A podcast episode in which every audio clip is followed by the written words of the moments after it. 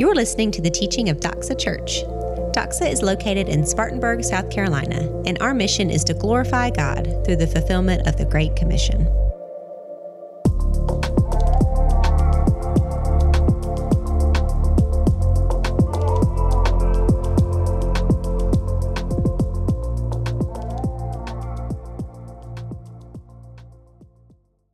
we are going to do our scripture reading portion of the service. And from time to time, we don't just read a portion of scripture, one portion of scripture from the stage, but we invite you, the congregation, to come up and share a passage of scripture that God has used in your life recently. There's nothing like just hearing verse after verse after verse. And this can be one verse for you, maybe it's two or three, maybe at the most. But if you at this time could could open up your Bible, really the, the mic is open and available. I would love for some of you to come up and just read God's word to us as a congregation. There is nothing like hearing the life giving, living, breathing word of God. It is ultimate truth, it has been preserved for us by God. And as we are worshiping Christ, we are drawn to his word. When we're walking with him, we are, we are listening to him speak to us through his word. And to work through Christ and to serve Christ, we have to be founded back to the word of God. So, anyone, if, if anyone out there would like to share a word of scripture with us, I would love for you to come up now and we will we will begin right here with Rebecca. This is from Daniel. Um, then Daniel blessed the God of heaven. Um, blessed be the name of God forever and ever, to whom belong wisdom and might. He changes times and seasons. He removes kings and sets up kings. He gives wisdom to the wise and knowledge to those who have understanding. He reveals deep and hidden things. He knows what is in the darkness, and the light dwells with him. Uh, this verse has been tied to my heart for a few months now, but um, it's about just true faith. Like, not the faith that we feel every once in a while on Sunday mornings and, you know, whatever day of the week we have life group, but just true surrender and belief that God has us. It's um, from Mark 11 22. Then Jesus said to his disciples, Have faith in God. I tell you the truth. You can say to this mountain, May you be lifted up and thrown into the sea, and it will happen. But you must really believe it will happen and have no doubt in your heart. I tell you, you can pray for anything, and if you believe that you've received it, it will be yours. Um, it's Psalm 25, 4 through 7. Make me know your ways, O Lord. Teach me your paths. Lead me in your truth and teach me. For your God, for you are God of the salvation. For you I wait all the day long. Remember your mercy, O Lord, and your steadfast love, for they have not been found from of old. Remember not of the sin of my youth or my transgressions. According to your steadfast love, remember me, for the sake of your goodness, O Lord. Thanks. All right, this is Hebrews Hebrews 9, 24 through the end of the chapter. It says, For Christ did not enter a sanctuary made with hands, but into heaven itself, so that he might now appear in the presence of God for us. He didn't do this to offer himself many times as a high priest enters the sanctuary yearly with the blood of another. Uh, otherwise, he would have had to suffer many times since the foundation of the world, but now he has appeared one time at the end of the ages for the removal of sin by the sacrifice of himself. And just as it is appointed for people to die once, and after this judgment, so also Christ, having been offered once to bear the sins of many, will appear a second time, not to bear sin, but to bring salvation to those who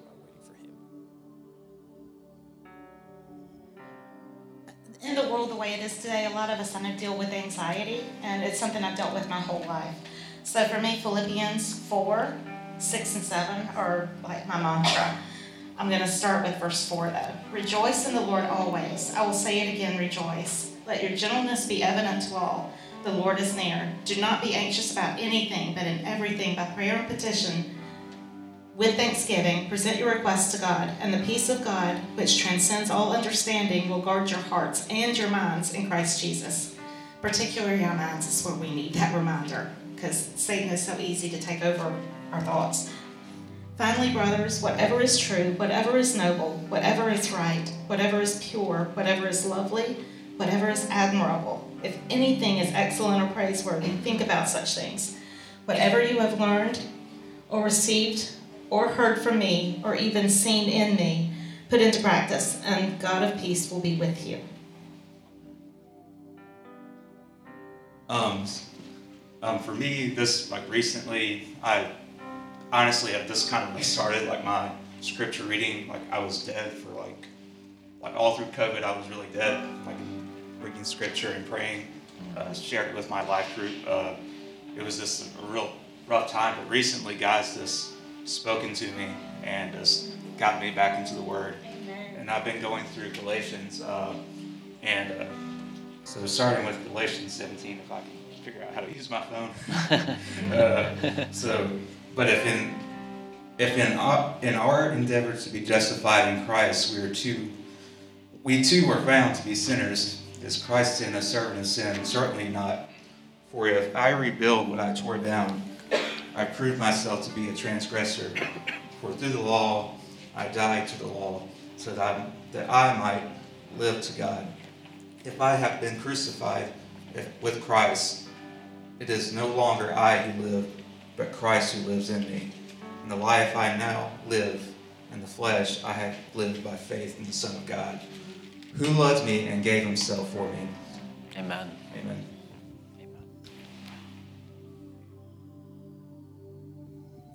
So many excellent words of the Lord. Um, this has been one of my favorites for a long time. And in pretty much any situation that any of us finds ourselves, uh, finds us in. Um, it's 2 Corinthians 9 8. And God is able to make all grace abound to us, so that in all things, at all times, having all that we need, will abound in every good work. I think that kind of takes care of it. In all situations, at all times, hmm. the Lord is with us. And this one is also one of my favorites in Hebrews uh, 4:16. Let us come boldly with confidence to the throne of grace, that we might receive grace and find mercy to help us in our time of need.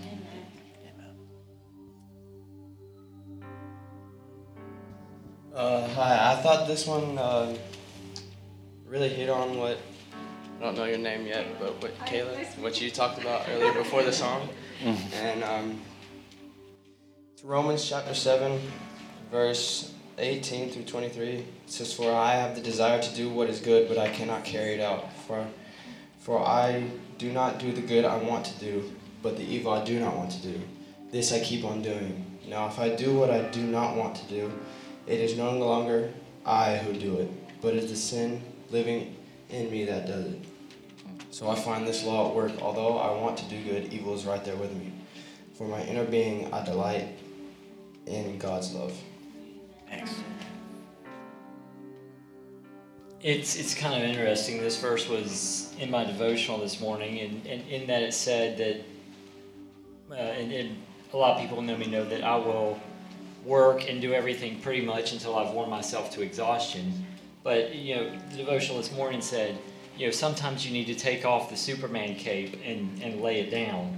Um, and the verse that they had with that was Matthew 11, 28 and 29. Come to me, all who are labor and all who are heavy laden, and I will give you rest. Take my yoke upon you and lean and learn from me, for I am gentle and lowly in heart, for you will find rest for your souls. For my yoke is easy and my burden is light. When I was little, my grandfather um, passed away, and my sister and I, um, he had a Bible. Um, and my sister let me have his Bible, which was huge, and, he had written all in it. Um, and I was inspired at that point that I wish my sister had been able to have a Bible too.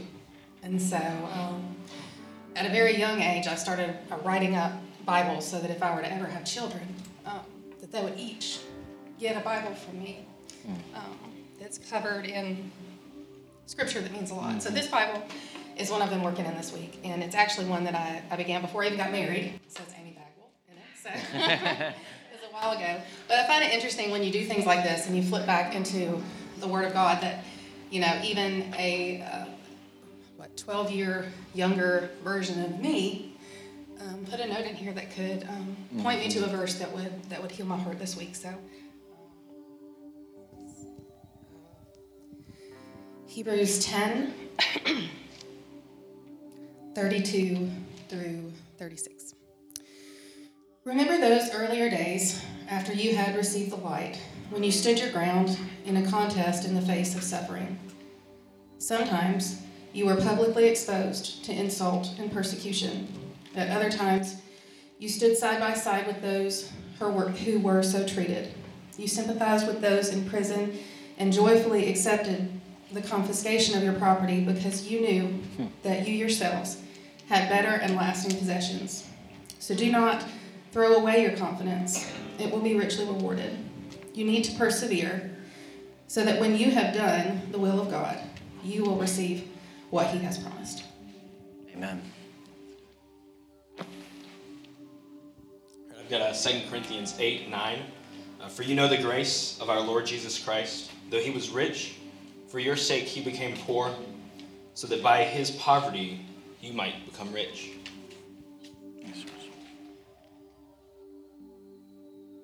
I have three, so please be patient. Psalms chapter 139, verse 7 through 10. Where can I go from your spirit? Where can I flee from your presence? If I go up to the heavens, you are there. If I make my bed in the depths, you are there. If I rise on your wings of the dawn, if I settle on the far side of the sea, even if even there your hand will guide me, your right hand will hold me fast. In Psalms 34, verse 17 through 18, the righteous cry out, and the Lord hears them. He delivers them from their troubles. The Lord is close to the broken-hearted and saves those who are crushed in spirit. Psalms 46, chapter 1. God is our re- excuse me, verse one. God is our refuge and our strength, an ever-present help in trouble. These are my go-to when I feel like I have to give up or I can no longer continue my daily journey. So I, I wrote these down and I carry them with me every day. I open them. These are my verses that let me know never give up, that He is there. Thank you. Thank you. Yes, we have one more. You good? Here you go. Um, John 3.16 For God so loved the world that he gave his one and only Son, so who forever believes in him shall not perish but have everlasting life. Amen. Praise God. I'm going to close this with 2 Corinthians 4.18. For while we look not at the things which are unseen, but look at the things which are seen. For the things that are unseen are temporal, things that are not seen are eternal. But it is very good to be back. Uh, thank you so much for Brother Ben over here stepping in at the last minute yesterday or last week and preaching from Hebrews chapter 3. That was a great, encouraging message on encouraging one another, challenging message. And to see that applied practically right there last week was amazing as I was, I was watching from my bed, curled up in a ball. I, I, I can see that, and it was great to see. And then to see it again in, in life groups throughout the week, it was fabulous. And for all of you who can remember back to two weeks ago, if you can remember that far back, last time I preached, I was in the midst of a two part sermon. All right, we, we preached part one. And if you if you are here this week, you're like, oh great, here comes part two of this sermon that I haven't heard. It's all right we're going to actually do part two next week. Okay, so you still have time to go back and catch that message if you would like. Next Sunday is going to be that. But this in this series, Rend the Heavens, we have been going through the lifeblood of our church who we are, why we do what we do. And as, as a member of Doxa Church, I said earlier, we glorify God through the fulfillment of the Great Commission. And the simple answer to how we do that is what this series has been all about. First of all, it's worshiping Christ. Secondly, it's walking in Christ. And then thirdly, working through Christ. So as I left off last time, we were right in the middle of that walking in Christ piece. And we had a whole sermon on one of two of the darkest chapters in all of Scripture, Psalm 88. It doesn't get any more dark than that chapter. It's heavy, it's weighty, it ends with darkness. There's, it doesn't even end with any hope. And what we saw from that was at times in your walk with Christ, you're going to go through pain, you're going to go through suffering that you cannot explain. And that's a part of Christianity that doesn't get a whole lot of publicity, but it's real and it's a very present thing in, in many of our lives. So we looked at that. There's no better place to learn about the grace of God than through dark times. There's no better way to become great than walking in Christ in the dark times. Now, I promised there in that message, the flip side, part two, was going to be completely the opposite. It's, it's the joy and the overwhelming presence of God and to know the love of God in your inner being that's also a, a promise for walking in Christ. That's the part, part two, that's coming next week.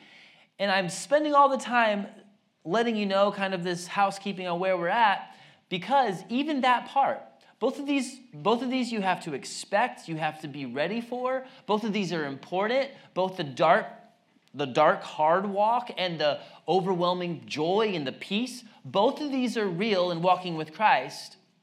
But both of these actually, especially the second part that we're going to see next week, the joy part, the peace part, the victory part, that does not happen fully until you get the message that we have this morning.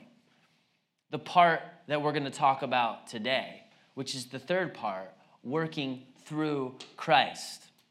So take your Bible and turn with me to 1 Corinthians chapter 15. Part of that joy and that peace will never click into place until you get the working through Christ portion. It's nothing is ever going to fit right, and even your entire walk will collapse if you don't have this one. So, we're going to turn our attention to what God has for us today, and we're going to look at this third piece of glorifying God with your life, working through Christ. And I know this may not sound flashy to everyone here. You're like, oh, great, here we go again. Work. Work, work, work is all I do is work, and I don't want to think about work on Sunday when I'm at church. That's the last thing I want to talk about, David. I'm all in on the love. I'm really in on feeling good and having peace and having joy. That sounds great. But this is the part of religion that I bristle with the work part, doing good works for God. I'm terrible at it and I just can't seem to do it right. So, why does this have to be such a big deal? A lot of people get on that track and they get off. Now, first of all, if you feel that way this morning, I understand how you feel. I have been in your shoes before. I have had uh, plenty of jobs in my life that are just brutal, nasty work that are no fun, and you cannot wait to punch out at the end of the day. I still remember having a punch card at one of those jobs that I had back when I was in high school. And, you know, they probably don't have that anymore. But it's like you can't wait just to punch out and get out of that toxic work environment, right? Who's with me? You've been there before. Yeah, you know. You know how it is. Um, the drudgery, it's a grind. Work shouldn't be a dirty word, though. That's actually, that's actually a bad way to think about work. And I know in a room this size, a lot of us feel that. Um, you see what you're doing in your job, and you're surrounded by these people who hate being there. And in those environments, you really just question what is my value to society here? What am I really contributing? Is this even worth it all? And a lot of times, we also have at the same time our culture that just gives this idea that work is all about making as much money as you can, as fast as you can get it. You work hard so you can go play hard. So it doesn't matter that it's a life sucking job and it's taking 80 hours a week from you. If you're gonna make enough money, you can retire at age 36 and then you'll be happy, right? That's what we tell young men.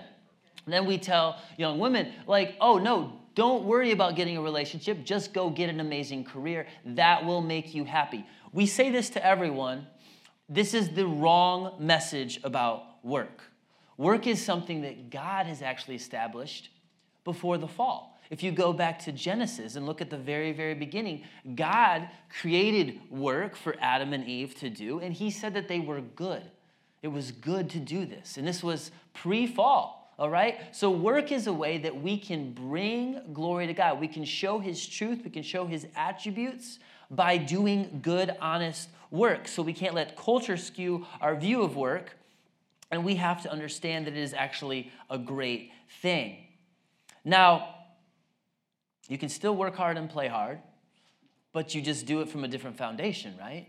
You do it in and through God's strength for God, and you enjoy life while you do it.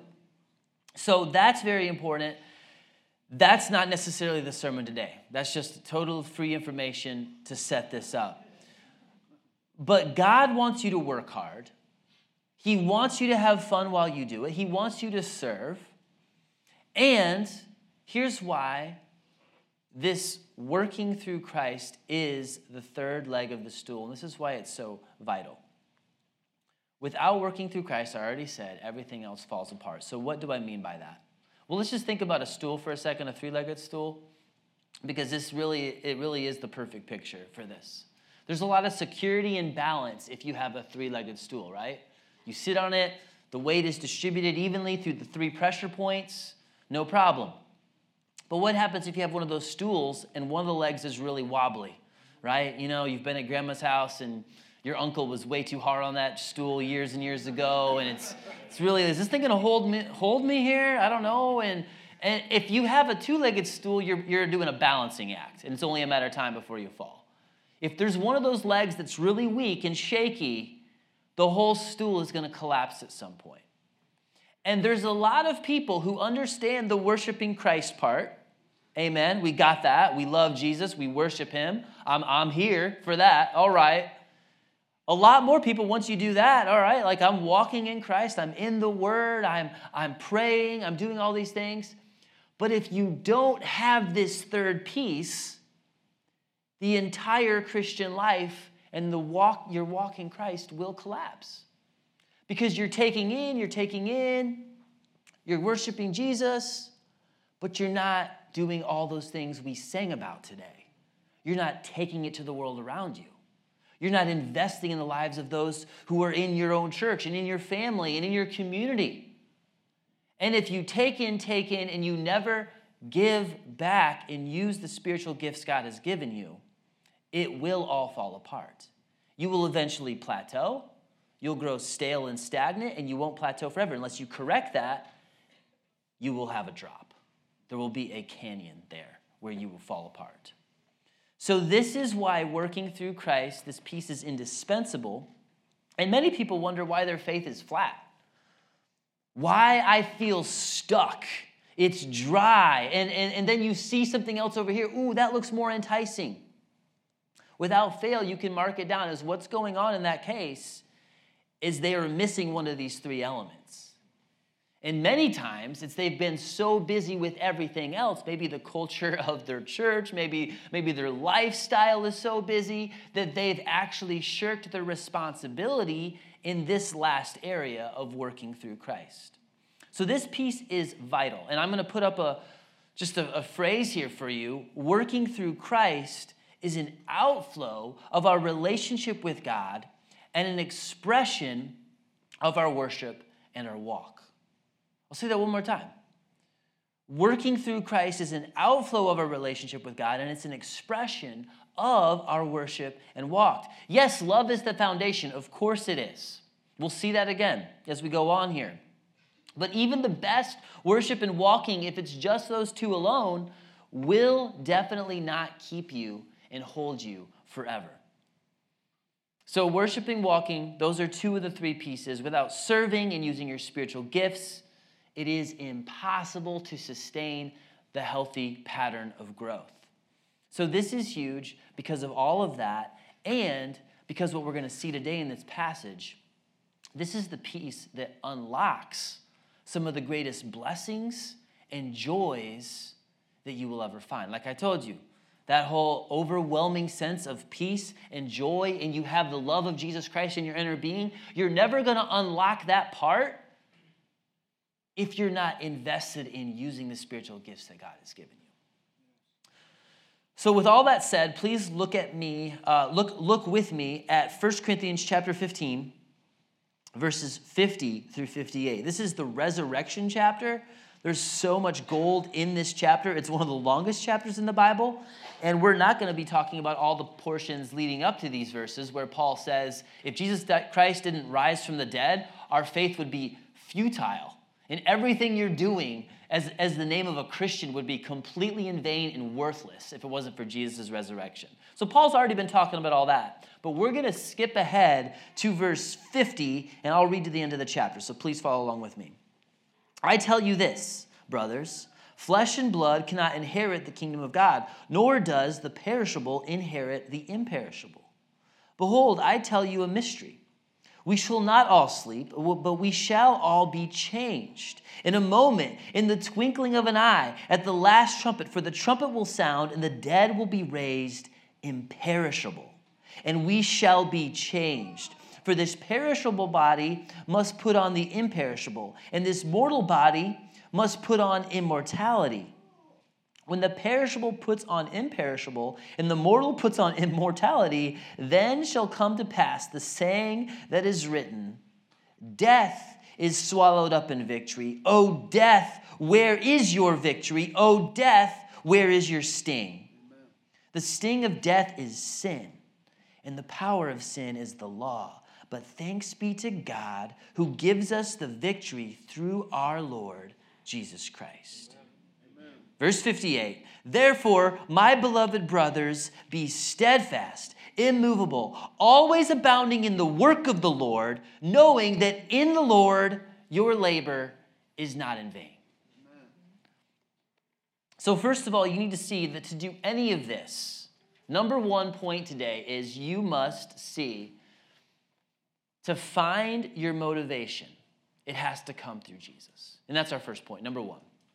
Find motivation through the love of Christ. That's verses 50 through 55. This is why we serve. We do it because of what he has done for us. We love him because he first loved us. And this is just the natural outflow of worshiping Christ. You walk with him, you see what he's done for you oh my goodness, I can't believe he showed me grace. He's given me mercy. And you're just overwhelming with this sense of, I have to give back because I have been given so much. This passage says that flesh and blood cannot inherit the kingdom of God. So, you know what you contribute to your own salvation? What do you contribute to your own salvation? Is it work? Is it doing good works? No. You contribute sin, okay? You contribute the sin that makes you a sinner who needs salvation, and then God does all the rest of the work. God does the saving. So, perishable does not inherit imperishable. You don't go from a mortal human being to an immoral human being. We're all going to die. No one will live forever. But when you are saved by the blood of Jesus Christ, you receive a relationship with Him and you receive the gift of eternal life. It's by grace through faith alone. It's not of works which we have done, but according to his mercy that he saved us. This is very good news. It relieves all of the pressure. The dead will be raised imperishable. You are a dead person in your sin apart from Christ.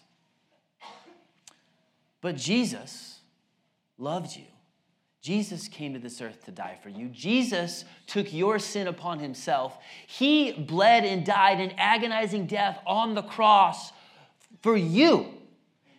He took the death, he took the punishment that you deserve. And then Jesus, three days later, rose again. He rose again to newness of life. And, and he didn't he didn't, he didn't stay dead just to get this victory and now, yay, he's accomplished victory. And oh, too bad for us, we're still lost. No, he gives that gift of life to us. Death over victory has been won by Jesus Christ, and he offers it to us as a free gift of salvation. If we say, I was going my own way apart from Jesus, I was living my life my way, seeking my own pleasure, seeking my own success uh, and I didn't want anything to do with the authority of my life, God, you say, I am sorry, God, for rebelling against you. I'm now turning my back on that and I am turning to you. I give my life to you. And you find salvation. Anyone can do that at any time once you see that you're a sinner and you see that Jesus saves. That's the free gift of salvation. So Jesus defeated death. And there's verse 55 again. I'll put it up on the screen for you. Death is swallowed up in victory. Oh, death, where is your victory? Oh, death, where is your sting? I heard this story once. I, I'm pretty sure it's a true story, but uh, um, it was just something I read, and it's been years ago, so I might not have all the details exactly right. But there was a old hardened slave right before the Civil War started who was on the slave block. And uh, there was a whole bunch of people there doing the unthinkable thing, inhumane, ridiculously savage, terrible thing of bidding on another human being to own that human being. And uh, as, this, as this man was on the slave block, he was clearly a very strong, bursting with muscle kind of slave. He could get a lot of work done, all right? And so the bidding starts, gets pretty high, and then this slave starts shouting at the top of his lungs, I won't work. I won't work. Over and over again. A few people dropped out of the bid. Okay, like, well, I'm not gonna mess with this guy because he could take me out and uh, not going to be able. I don't want to try to force him to work. So they were just out of out of the bidding. But it still kept going higher and higher and higher. Eventually, someone finally won the auction. He's he's actually he they had to actually tie him up, throw him in the wagon for this guy. Like, good luck with that one. Um, don't get your head taken off with this slave.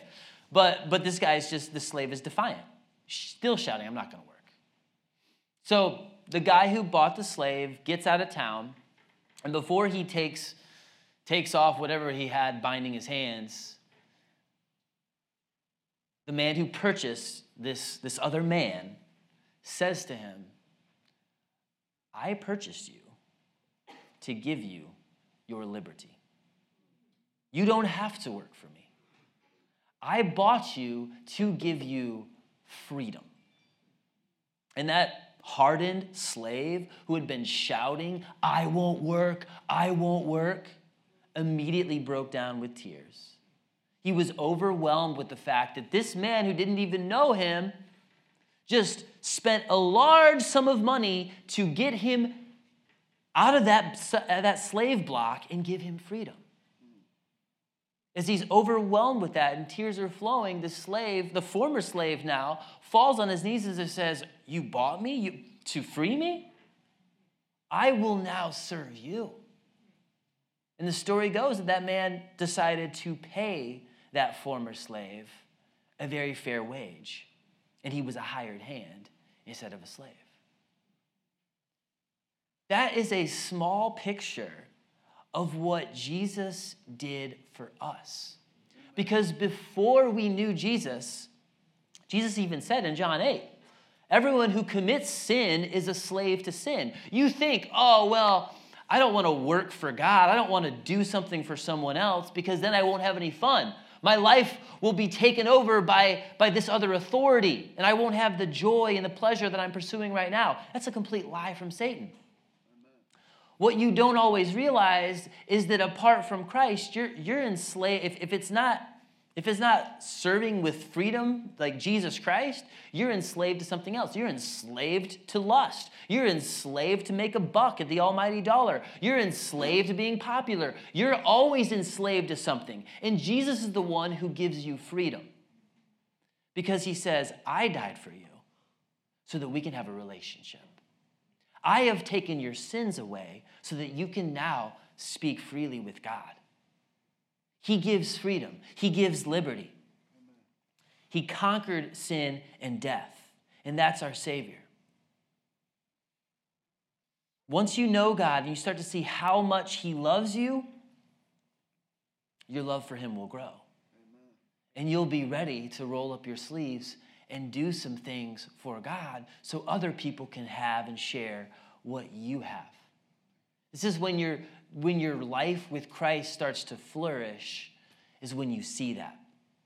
Secondly, here's another truth that's found in this passage in the second half of these, these verses that we're looking at today. Number two, be steadfast and immovable, knowing that your labor is never in vain. Verses 56 through 58.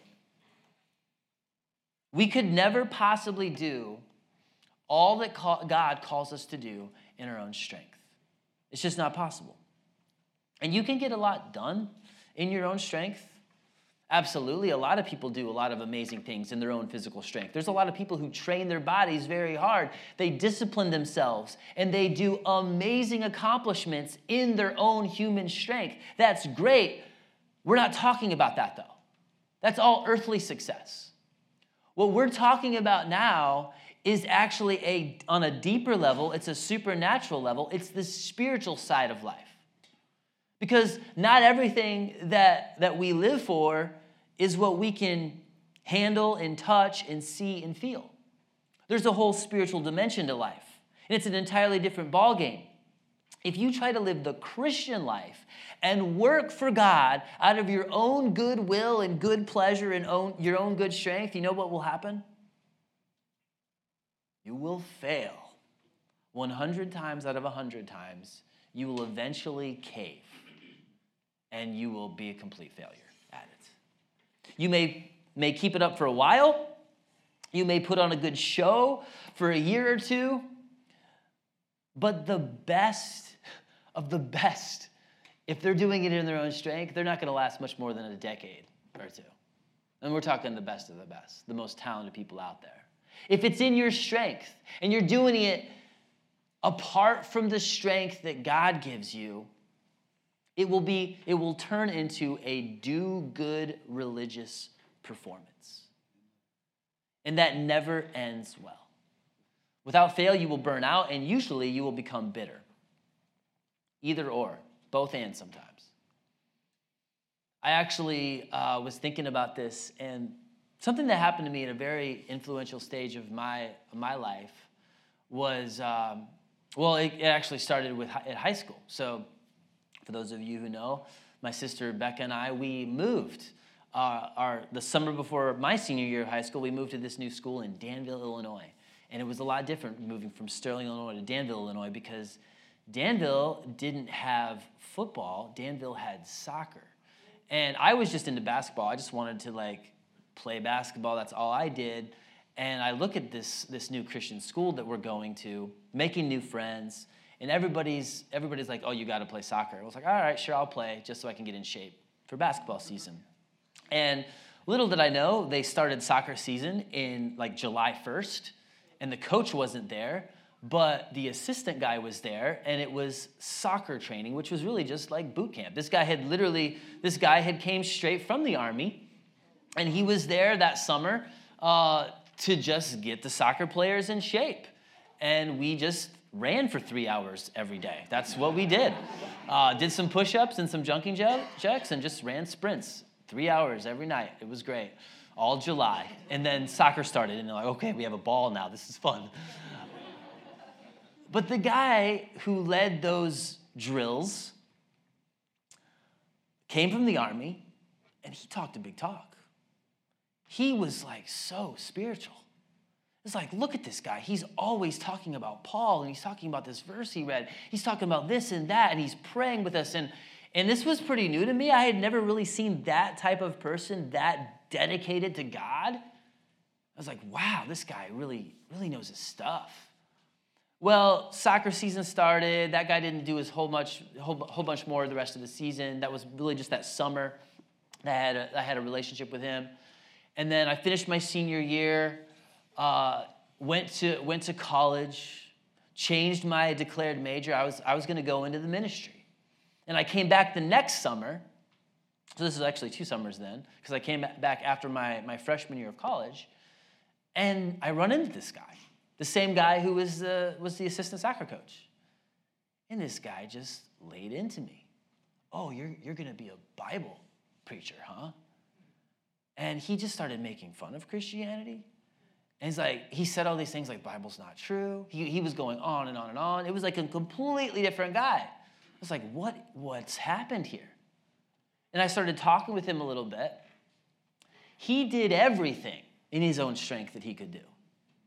He got so on, like, I'm gonna read my Bible, I'm gonna read three chapters every day. Like, he did so many things in his own strength. He tried to live the Christian life on his own without ever knowing God. And it was a complete performance, it was all work for him, and he crashed and burned. And he got very bitter about it because he could never do it.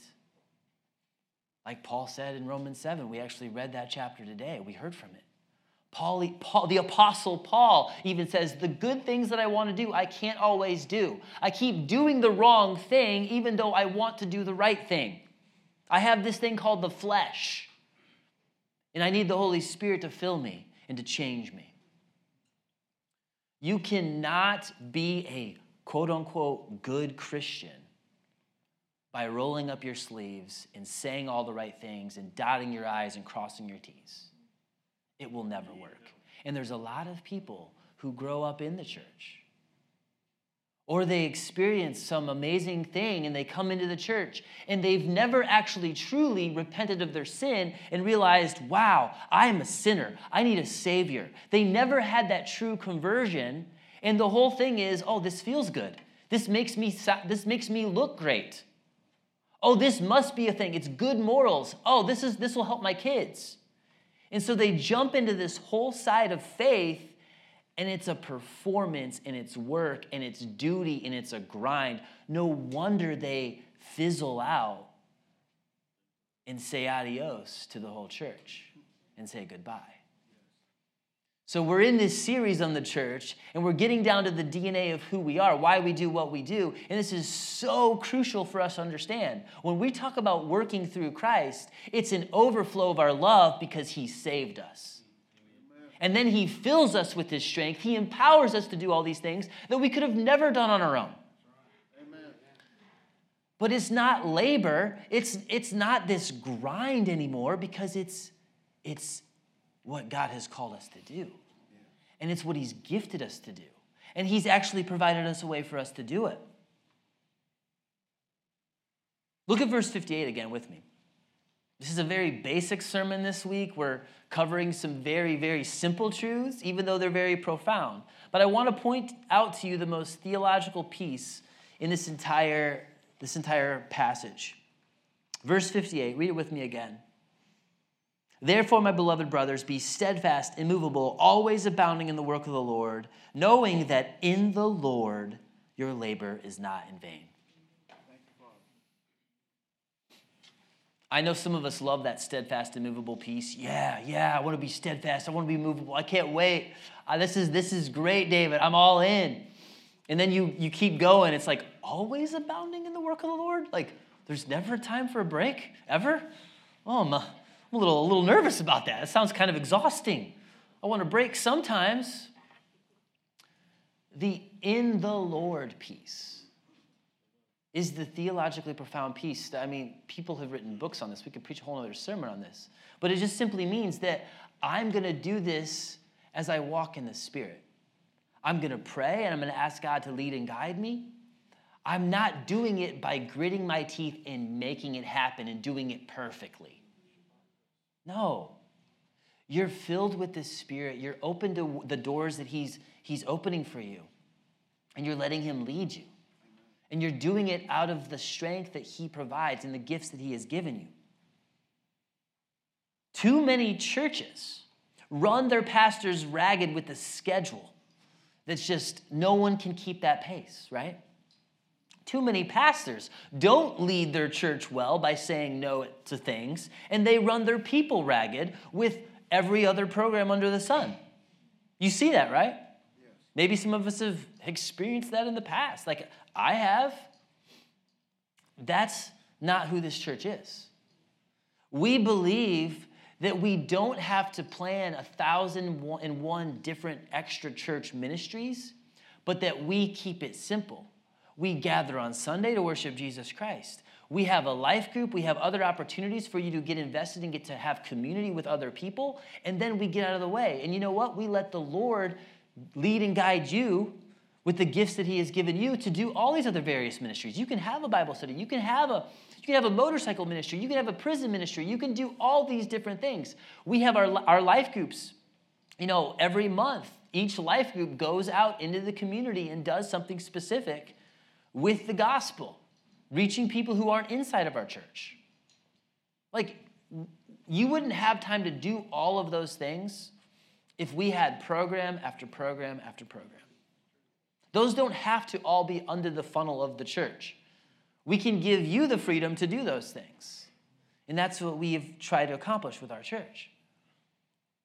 Knowing that in the Lord your neighbor is your labor is not in vain. So you must serve in Christ. We don't have to solve every problem. At the end of the day, you can't make every detail perfect because we're dealing with humans. And the second humans that are involved, somebody's going to make a mistake somewhere, right? So don't stress yourself out over that. We're always working through Christ and in Christ. And, and you have to just realize that you were in Him. This releases so much pressure. It's Christ's church, and He has promised to build His church. And we get a front row seat to enjoy the ride. Of course, we're, we're, we're on board with it and we're doing things, right? But it's in Him and through Him and for Him. And as you worship and walk, your overflow is all right, I'm ready to serve now. I'm ready to use the gift that God has given me. Now, I've noticed over the years that there's a few general categories that people can fall into, and I'm going to go through these really fast. I want to say, uh, don't quote me in any of these names because I just made these up pretty fast on the fly. Um, I'm going to give you a name for each person and then we're going to discuss each person, all right? But these are your general categories. The first is the carefree casual, all right? I'm not trying to offend anyone here. That's not my goal with any of these. But the carefree casual is, all right, God's got this. Who am I? I'm not that important. I have this going on. I have that going on. I don't have time to serve others right now all right? I got to focus on what God has in front of me right here. And that's it. So the carefree casual isn't super invested in other people. They're not thinking about what God has done for them and how I can actually share that with someone else. They're just about what can I get out of this church? What's in it for me? Those people never last either. They never last. Next, you have the overqualified coffee shop theologian. I know that's a mouthful. Um, but even theological powerhouses who, who talk a lot about Jesus, they have this very bad tendency, and it's, it's a warning. It's, it's, it's great to know theology. It's, it's, I, lo- I love theology, absolutely. But you can fall into this trap where you're talking about Jesus in the coffee shop all the time, you're debating with other Christians, and you you're missing it. You're, you're not getting out there and sharing the love of Jesus Christ with people. You're not using your spiritual gifts to actually build people up, right? right? You see that? You get so busy with everything else, you think you're beyond rolling up your sleeves and serving someone else in love. Something to watch out for. Next category is the gung ho try hard. The gung ho try hard. I, I know I might be a little harsh with my names here. I told you, don't just forget these names later on. But this person serves like it's all up to them. I gotta fix every problem. I gotta swoop in here. I have this salvation complex where I have to solve this person's problem and this person's problem and this person's problem. And oh no, that detail cannot be off. We have to do it perfect Right. as good as these people are, and honestly, they're not really tryhards because these people are usually very, very talented and they usually can swim circles around everyone else. But these people get frustrated because we're dealing with something supernatural, okay? And I know you're really, really talented in the physical world and you can do all these things in the physical world, but we're not dealing with the physical anymore. We're talking about something that is way beyond us. Talking about serving Christ in the spiritual sense.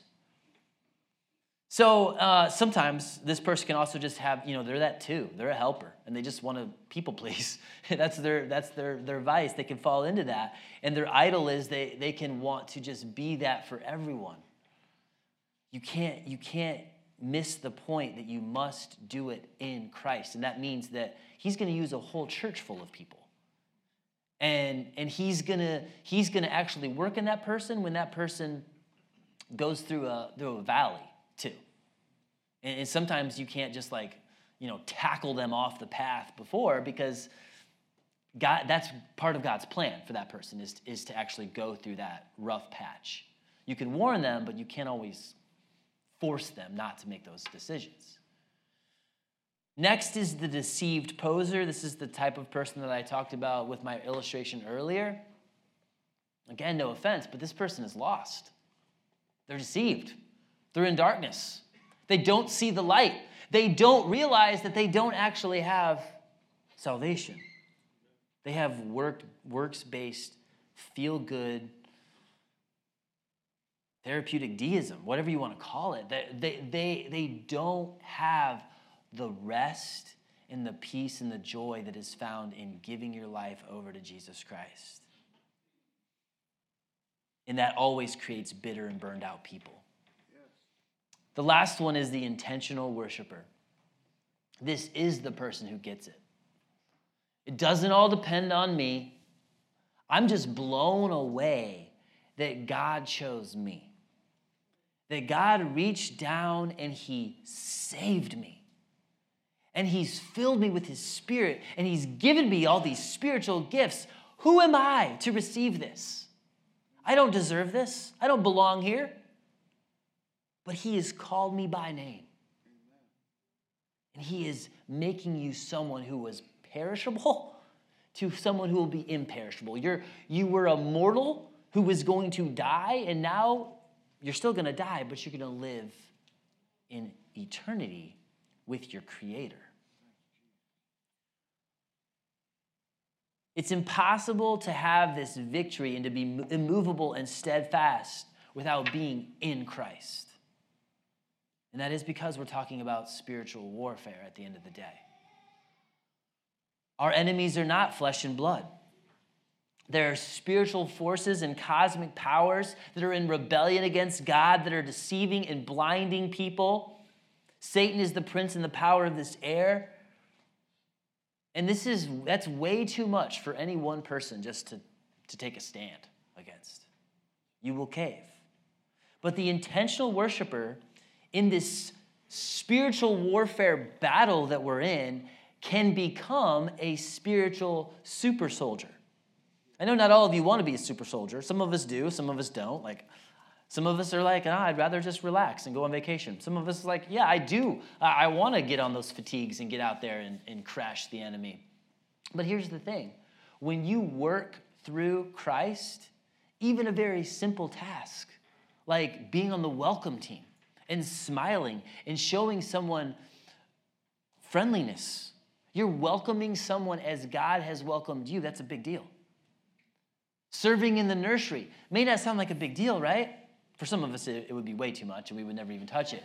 But for some of us, like, oh, I love babies. This sounds fun. That's the whole point. God is going to use you through the gifts that He has given you. And we're a church that is, that is purposeful on finding what your gifts are. We don't want to put the guy who should be fixing the car and working on the engine, who's crusty and has oil and grease all over his hands. You don't put him out in the front of the car shop to sell the cars, right? He fixes the cars. Everybody has to find their proper role, and you do that as the church identifies your spiritual gifts. But you don't have, my point here is you don't have to be a spiritual giant to work through Christ.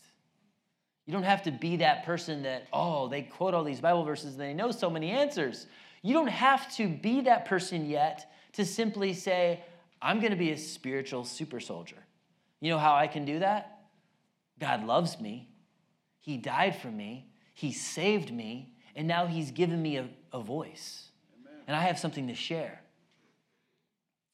So Christianity can get very skewed And I think this comes from like our American culture sometimes, where we think to be great and to really make a difference, I have to be famous or I have to have this incredible talent.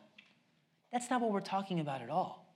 It's, it's never how God works. He always takes ordinary people and he gifts them something. And you know, you, the way this happens is he gives you a small task, and if you prove to be faithful in that, what does he promise to do? Yes, you faithful in little, you'll be also faithful in much. So he gives you something else. He gives you, and then he gives you, and you're faithful in that, and he gives you something else.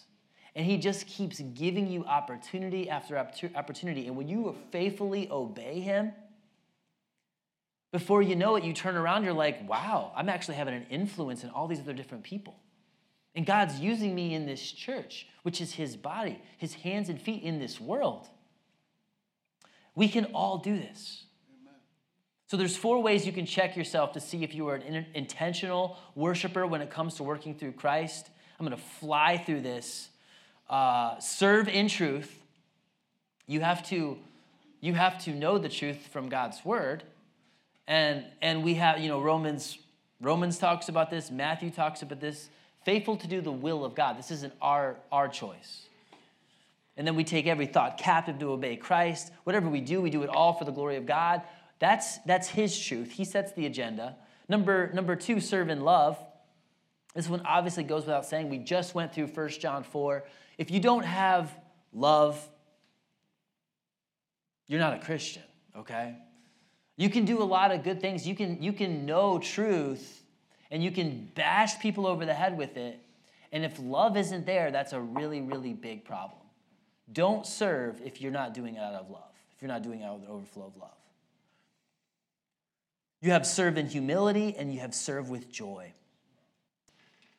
You look at all of these, these four. We see all four of these in guess who? Jesus Christ. He didn't just set the example with his life, he actually gave his life. Amen. And he actually changes us in these four areas. Jesus was truth incarnate when he came into this world. Everything Jesus did was done out of love. Even when he came down and he condemned people who were wicked and wrong, he did it out of love. Philippians 2, Jesus humbled himself and became a man. He is fully God and he became fully man. He came down to this dirty, sin cursed world for you and me. We have a God who didn't stay in the ivory tower, he came down here in all, with all the guts and dirt of this earth to sacrifice himself. And there's also joy that Jesus had that is, that is unmatched. Hebrews 12, 2 says this Looking to Jesus, the founder and perfecter of our faith, who for the joy that was set before him endured the cross, despising the shame, and is set at the right hand of the throne of God. Amen. I just want you to look to Jesus, fall down in worship, look to him, and, and just allow him to put his arm around your shoulder as you walk in your life with him. It's not a sprint, it's not um, it's nothing like that. It's, it's a walk, and it's a, in a pasture, John 10, that he gives us. Look to Him and serve Him. We serve Him out of the overflow of our love. And that's how we work through Him. But let's close our service like we always do with our verse of the year, Romans chapter 12.